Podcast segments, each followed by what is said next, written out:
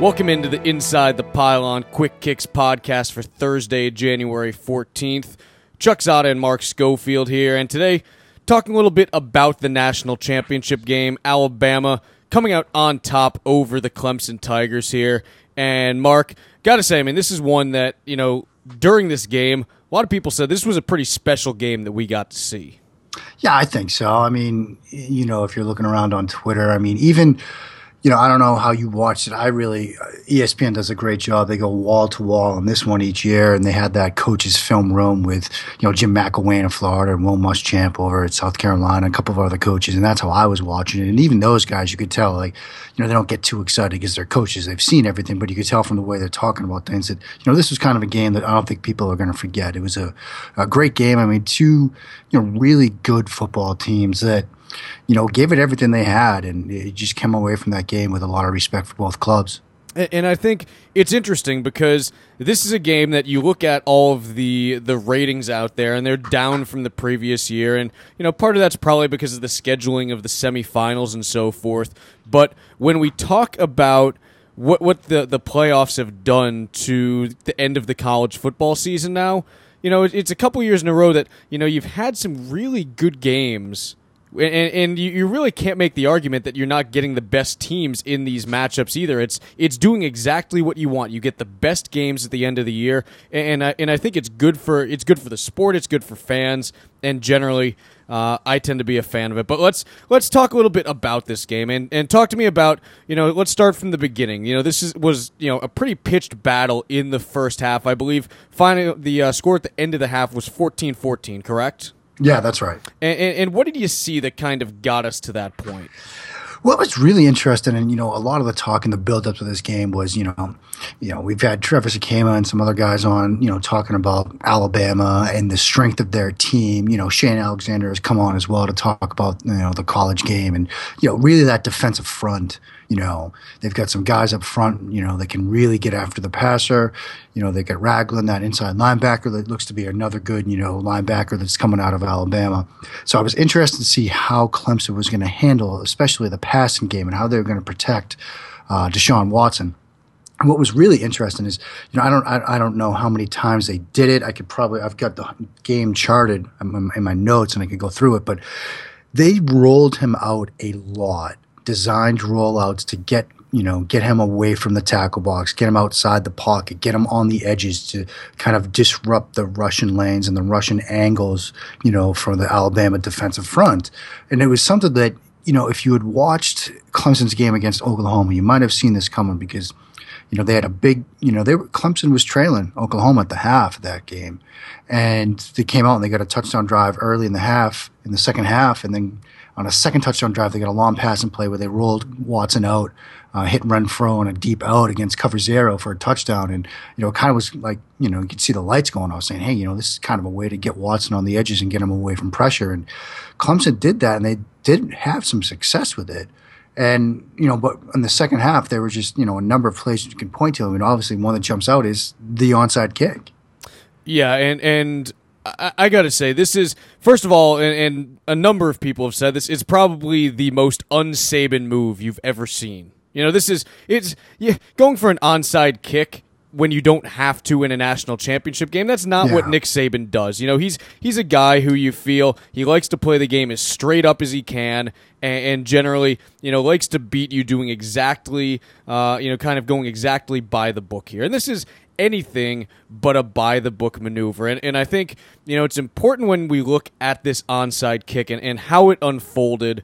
It's, you know, it's, it's, it's really, I think, a testament to the scouting that you can do even on special yeah. teams. Yeah. Because I mean, it's, you know, you go in and the Alabama staff had said, okay, on the kickoff, Clemson continues to pinch down towards the sideline, and also their frontline guys, they turn their heads and they take off right away. So we're going to try this if we see that we're getting the same look. And they got the same look, and right. they got and the same look. What was even amazing was, you know, Clemson had four guys on their front line. I mean, you think your standard like kick return, you've got five up front, right? A lot of teams run six now, to be honest. Yeah, so to run with four and to pinch it down the way they did, I mean, you know, again, I was watching the film room with the coaching staff, and they even commented, I think, in early in the game, like, man, they they really pinch this formation tight away from the sideline. There's there's a lot of room over there to maybe get a kick return. And you know, I mean, maybe that's by design. That's the way Clemson set it up. You know, they try to pinch the kick team away from that sideline and set something back up to that side, but they left it open. Like you said, clearly Alabama had that scouted and called it at the right time. What I was going to ask you is, is this kind of, you know, we hear about teams, you know, obviously New England likes to do this. The Packers, other teams, they like to defer so they can maybe get that two for one, maybe steal a, a, a, possession later in the game. Was this just Saban maybe thinking we need one more possession to try to score here to, to win this game? We needed to steal possession somehow. I don't know if we're going to force a turnover. Maybe we have to roll the dice here if this is going to be our best way to win. Well, I think that it might have played in because this was uh, what was it? About five minutes into the fourth quarter that we had this.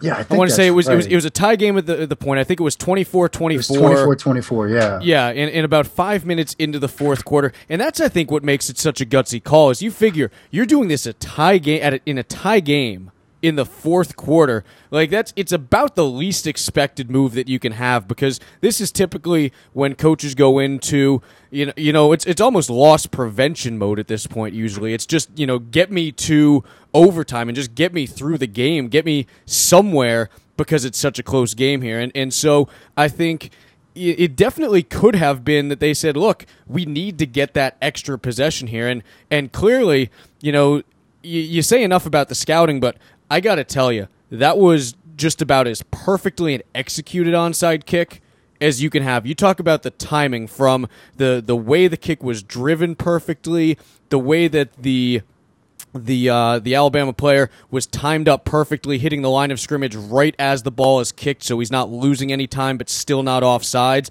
And then you talk about, you know, again that that kick just being placed perfectly, and he just runs onto it in stride. He could have gone for six if he wanted to. I mean, it's right. It was it was unbelievable. Obviously, you can't go for six on that. The ball's dead there, but it was it was a perfect kick. So you know, I was I was very impressed to see that. How that kind of kick? How hard is it? Like you, you know, you think the standard on side, you try to hit the ball down into the ground and get a big bounce. What about this like sort of like pooch kick where it's almost like a short pass, basically? Like how hard is it to execute? Well, it, it partly depends on the the type of surface that you're playing on because you end up with some different situations here in terms of you know it affects how you're able to plant and it affects how you're able to drive. It, it's it's not an easy kick to do and, and, to be able to get that height on the ball and time it properly like that. Um, I, I can tell you from a personal perspective I, I had an onside attempt once. It was down at the Yale Bowl uh, in front of the biggest crowd I had ever played in front of. And I can tell you you know, I we had practiced this, you know, the whole week, thinking that we may need to use it at some point to actually get an extra possession in this game, just because uh, Yale was very, very solid that year. And I can tell you, I go in and I had practiced this thing the whole time, and then we get on the field at Yale, and it's a different feel. You know, the the surface is different and everything. And I'm sitting there going, okay, you know, what, you know, do I try it out or do I give it away that I'm uh, potentially practicing this for the game? We finally end up trying it in the game and, and I'm telling you, the ball just kind of scooted along the ground and went out of bounds. And I'm sitting there getting you know yelled at by the coach, obviously because you know completely my fault there. But it's not an easy thing to execute, uh, especially you know in different conditions than you've practiced it. So yeah. it's uh, it's tough to do, and I was impressed there. When we talk about uh, what we saw in that fourth quarter, though, okay, offensively from Alabama there after that onside kick, you know, obviously they still had to go down the field. What'd you see from them on that drive?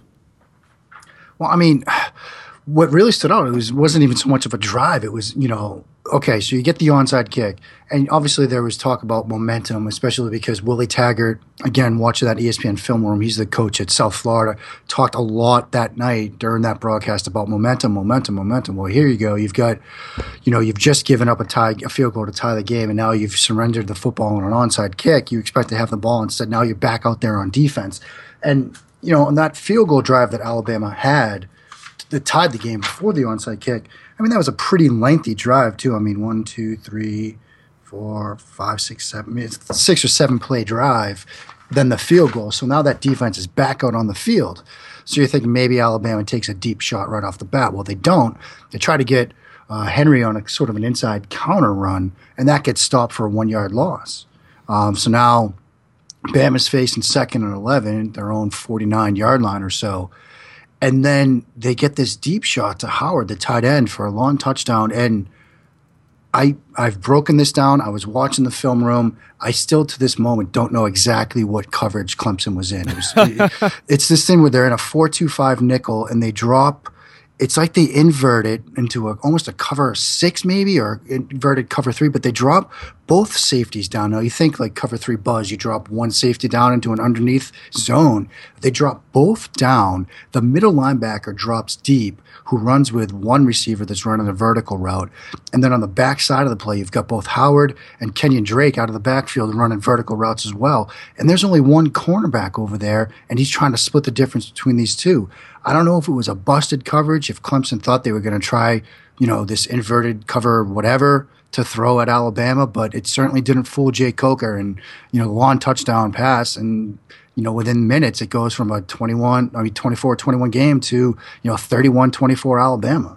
Yeah, and, and, and, I was going to ask you about that because, you know, you see that and you say it, it almost has to be a busted coverage or a miscommunication on some level just because it, it doesn't make sense otherwise, right? Right. And again, you know, I I try to study this stuff. I try to look at different playbooks and read stuff on the internet and read other people that do good work breaking down defenses.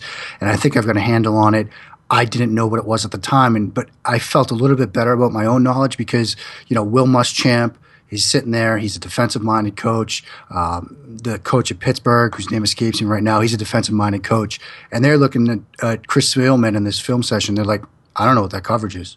And that makes you think, well, if they don't know what it is, it's probably something they haven't seen before. It's got to be a busted coverage. Yeah, yeah. So, you know, I, I found that a little bit, uh, you know, odd. Well, not odd. I mean, I guess it happens. But let's uh, let's talk about uh, you know the quarterback that threw the ball there, Jake Coker. What'd you yeah. uh what what'd you see from him in this game? It's a you know he's a kid who there's been a number of opinions about him heading down to Mobile in a couple weeks. What'd you see from him in this game? Coker's going to be an interesting sort of evaluation because, you know, I, I, I, was saying this to somebody today. He's kind of, you know, screams that, you know, guy that everybody doesn't have a high opinion of that gets drafted sometime on day two in the second or third round. And people are like, wait, whoa, what happened here? I mean, he's a guy that's got decent size. He's got a pretty good arm. Um, that throw he made, you know, it was a throw he made, an anticipation throw to, um, I think it was Ridley on a deep route. Uh, some point in that it was on a field goal drive actually, where he had somebody in his face or at his feet. He was going to get hit. Released it before receiver even made his break, but it was a vertical route, great anticipation, and you know I was around the ITP offices. I was like, that throw just got him drafted. I mean, I think he's got to improve on decision making. All quarterbacks do. He's you know ball placement and accuracy tend to be a problem. There was a you know play earlier in that fourth quarter where he missed an out route and again, on film room, all five of those coaches were just groaning because you were like, you cannot miss that throw. It's a wide open, easy pitch and catch, and he just sailed it. So accuracy is going to be a concern. That's something I'm curious to see down in Mobile, what it looks like. I mean, I think for right now, he's a guy that fits that, you know, fifth round, sixth round kind of mold right now that, you know, if you're you're set at the position, but you, and you don't need somebody better right away, but you can maybe, you know, take a flyer on a quarterback in the late rounds. He's a good guy to look at. But crazier things have happened. I mean, we saw a guy like Sean Mannion get drafted on the second day last year, second round, day two of the draft last year that nobody really saw coming. So maybe you know, Coker's that guy that flies up draft boards uh, during this process. Well, and, and all it takes is one team for a guy right. to go that high. I mean, we've we've seen this before at a number of positions. If you are a team that's looking at Jake Coker and you say, okay, maybe I'm going to consider him, you always ask the question, well, what does this player do well? So, what kind of team would he do well on? Not necessarily on day one, but even as a developmental quarterback. I mean, are you talking like a, a example of a team or a scheme? I uh, mean, I guess scheme wise, if, if if I'm running a team and I say my team possesses these traits and I need a quarterback that does X, Y, and Z, what's a good fit for him? I mean, I think you're looking at a team that basically kind of works off of a zone running scheme and can work the ground game, you know, control the ball on the ground, work off of a play action scheme based off of that, because that's kind of what he's familiar with. Alabama does a lot of that. They love that sort of split zone design where you've got tight end coming across the formation to block, then release him to the flat, maybe a levelless concept to one side of the field or the other. So you do stuff like that, and you're looking at a guy that maybe can take care of the football pretty well. Again, all quarterbacks need to get better with decision making. Um, but again, the accuracy is the thing that kind of sticks out to me. I mean, he's got to, you know, place the ball better each time he drops back to throw. Um, he does a pretty good job making reads, I think, from the, the times I've watched him and broken him down a bit. But, you know, the thing that kind of just sticks out to me is that accuracy issue. Yeah, yeah. So, got a couple minutes left here. What else uh, stood out over the course of this game? Anything else that you know was kind of of note to you? Clemson, man, next year. Loaded. I, I, think so. And the thing that just kind of just blows you away watching that team is that Gallman didn't really get going, but he's coming back. Watson, I mean, this will be his third year now as a starter. I mean, he started most of last season as a true freshman, and he's an very talented quarterback. I mean, they're going to lose some guys defensively, depending on what you know guys like Alexander and Kearse do.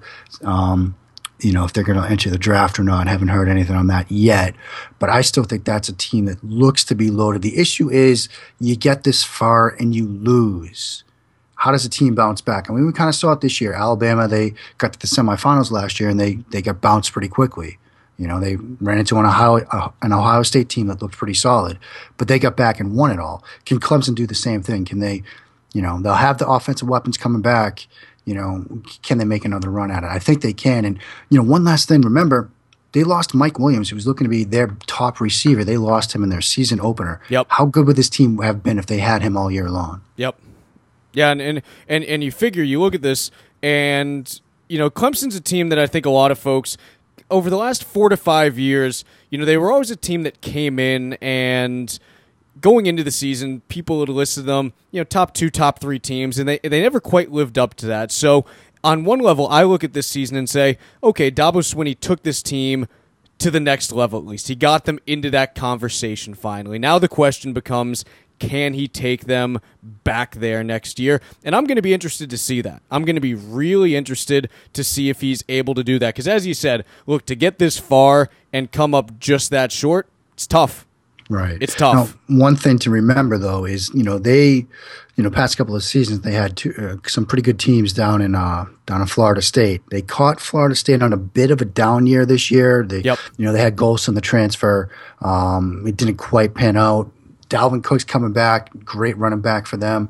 You know, if Florida State's a better team next year, they might, you know, pose a much stronger challenge to Clemson getting back and winning the ACC again. Definitely, definitely. So we are uh, just about done for the day, though you know, nice, nice little show. I like talking college football, man. It's it's fun stuff. It's good, man. And uh, I know we got a lot more coming up the next oh, couple yeah. weeks as we get into draft season. So it's gonna be good. It's gonna be an absolute party here. We are done for the day, though. We will catch you tomorrow on the ITP Quick Kicks podcast. Chuck Zodda and Mark Schofield. We'll see you later.